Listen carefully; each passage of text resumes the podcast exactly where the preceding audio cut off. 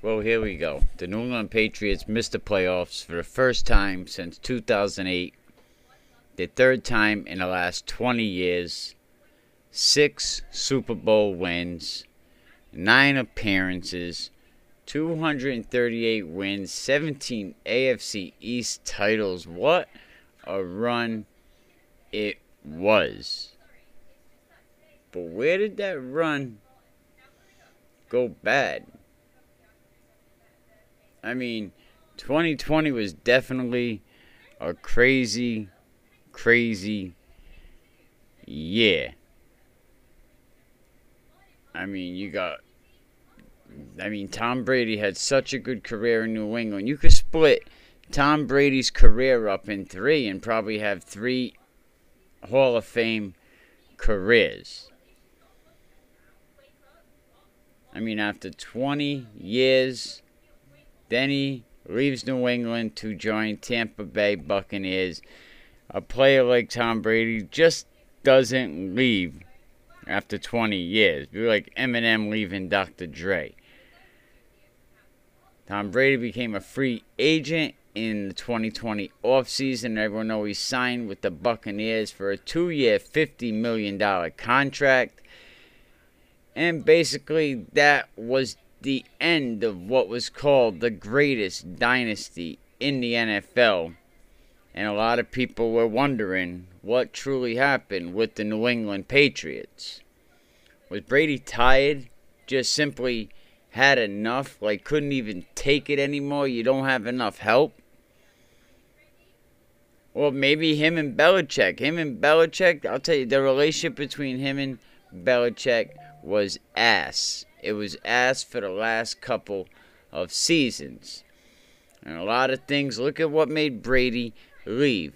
He had to run around the stadium with Alex Guerrero, hiding places for them to get, you know, a session in. I mean, but multiple aspects made Brady leave his team of 20 years. I mean, the year before, the Patriots go 12 and 4, reach the playoffs the wild card way. They lost to the Titans 20 to 13. That pretty much ended the Patriots playoff push right there. Um, Brady and the Patriots won Super Bowl 53 the year before, which ended up being the last Super Bowl the Patriots would win with Tom Brady. You know, um, after that, Gronk retires. He's not there to help. They trade away Josh Gordon. N'Keal Harry experiment is not working. That guy can't stay healthy. If you put him in bubble wrap, the only receiver Tom Brady had was Super Bowl MVP Jules. That's right, Julian Edelman. I mean, Tom Brady definitely a legend, joining Peyton Manning as the only quarterback to hold the single season passing touchdown record for two franchises. Brady 50 touchdowns with the Patriots and 36 with the Bucs. It seems like Tom Brady really got tired of seeing people like what Patrick Mahomes and, and Russell Wilson getting help from their organization.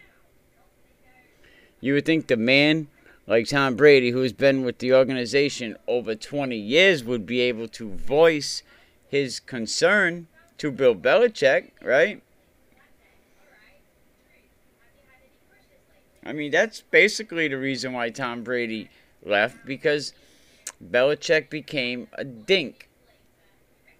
Belichick became arrogant. You see him when he put Malcolm Butler down. You know what I mean?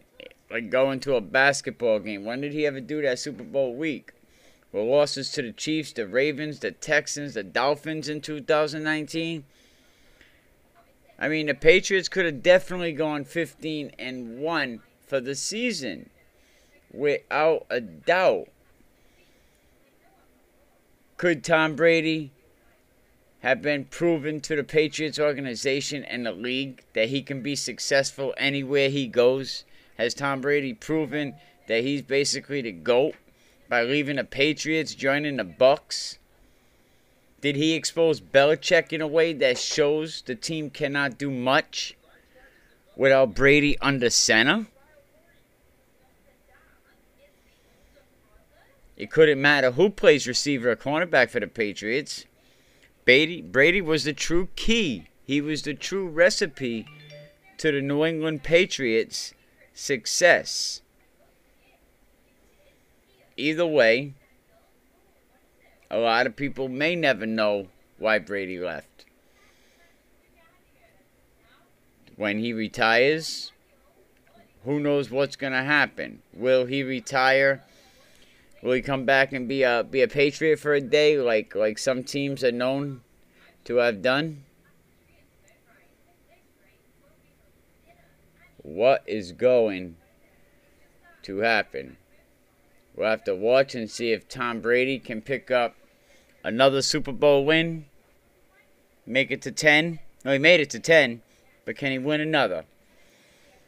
All right, we'll be back soon. We'll be keeping an eye on Tom Brady, man. We're gonna have some um some good Brady episodes this week, man. Super Bowl week. Let's get it. People have the question, what happened to GameStop, right? Well, a lot of people know GameStop is basically a brick and mortar retail.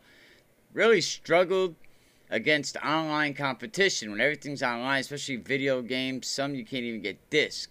Uh, it's a long term prospect. Have only gotten worse during the pandemic, and people are basically reluctant to leave their homes and shop for fear of catching oh COVID nineteen, right? So, Wall Street traders they bet heavily against the company, expecting it to declare bankruptcy soon, right? Which puts still more financial pressure on GameStop. So to bet against the stock, you typically what's called you short it.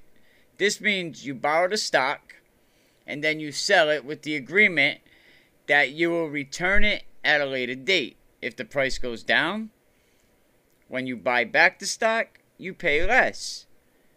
And it basically pockets a quick profit, right? So Wall Street, these guys was so confident that GameStop was toast. GameStop's done. They were so confident that the entire outstanding stock had been sold short. Possibly because of reshorting shares that really had already been shorted once. So, however, shortening involves some risk. It definitely has some risk. If the price goes up instead of down, excuse me, if the price goes up instead of down, then you pay a lot more than you originally did and you lose money. The higher the price, the more you lose. And if the price goes up a lot, a real lot, you may be forced to buy the stock back. Short sales typically have a due date, so short sales, they basically calculate that it's better to get out now to avoid a greater loss, or their creditors might demand they do it, the people that are really putting the money up, the mountain loss that it's going to drive them bankrupt and I bet it did. That website, uh, Reddit. Reddit is basically plotted to execute a classic short squeeze squeeze move using day trader services like Robinhood, TD Ameritrade. The idea basically was to dive in and buy all at once and drive up the price causing the shorts to take losses, right? The higher it went, the more shorts would basically they would become afraid. They'll be forced to sell their shares of stock, causing them to buy the stock back, drive the price even higher. I mean, this cycle basically feeds all by itself. It don't really need any help because when the prices rise, other are going to be tempted to jump in and short the stock, right? I mean, how could you not want to do that as you see the, the, the way the numbers are fluctuating? If GameStop was really overvalued at 40, it is surely overvalued at 300. I mean, it was at 40 bucks and now it's at 320 dollars, I believe. If the squeezes are determined, organized, and have enough money, they can keep driving the price up and rinsing the shorts, at least for a while. I mean, and basically, it looks like this is how it all happened. I mean, the process was compl- It was a little more complicated than I explained, but a lot of these Redditors were trading options instead of actual stock. But that doesn't really change the whole mechanics of it because, on one level, I mean, it's really funny and very richly deserved, right? The hedge fund, Melvin Capital, they had to be bailed out by its competitors and ended up booking $3.75 million loss. A $3.75 million loss, they had to be bailed out. Another famous short fella, Andrew Left, tried to bet against the stock as well and ended up running for his life. These hedge funds are some of the most ruthless companies on Wall Street. They gotta be pissed today. They're the ones who specialize in short selling, deliberately cause the business failures of many, many businesses. They're usually destroying productive businesses, laying off thousands of people for a quick dollar. So it's kind of satisfying. It's deeply satisfying to see some of these guys get it back. Normal people using the exact same coordination, the exact same media tactics that they use themselves. It's your boy Mikey, man. Can we keep it real podcast? We out.